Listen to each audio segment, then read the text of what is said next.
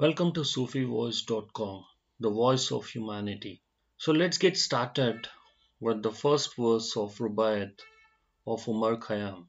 The verse goes like this Awake, for morning in the bowl of night has flung the stone that puts the stars to flight. And lo, the hunter of the east has caught the Sultan's turret in a nose of light.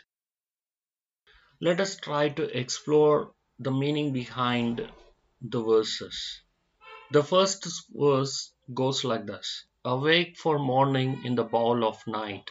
So here the poet is suggesting people to rise from their beds and prepare for the day's work.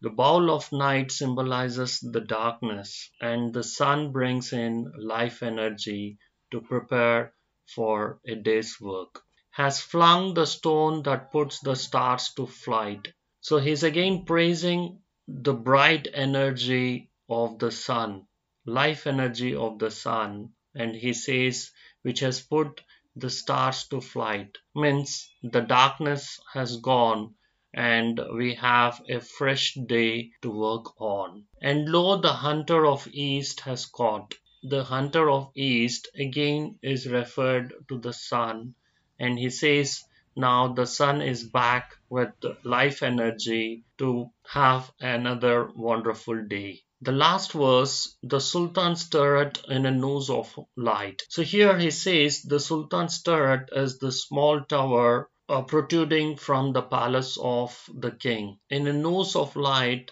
uh, symbolizes again that we should be prepared for another good day, shedding away the darkness of the light.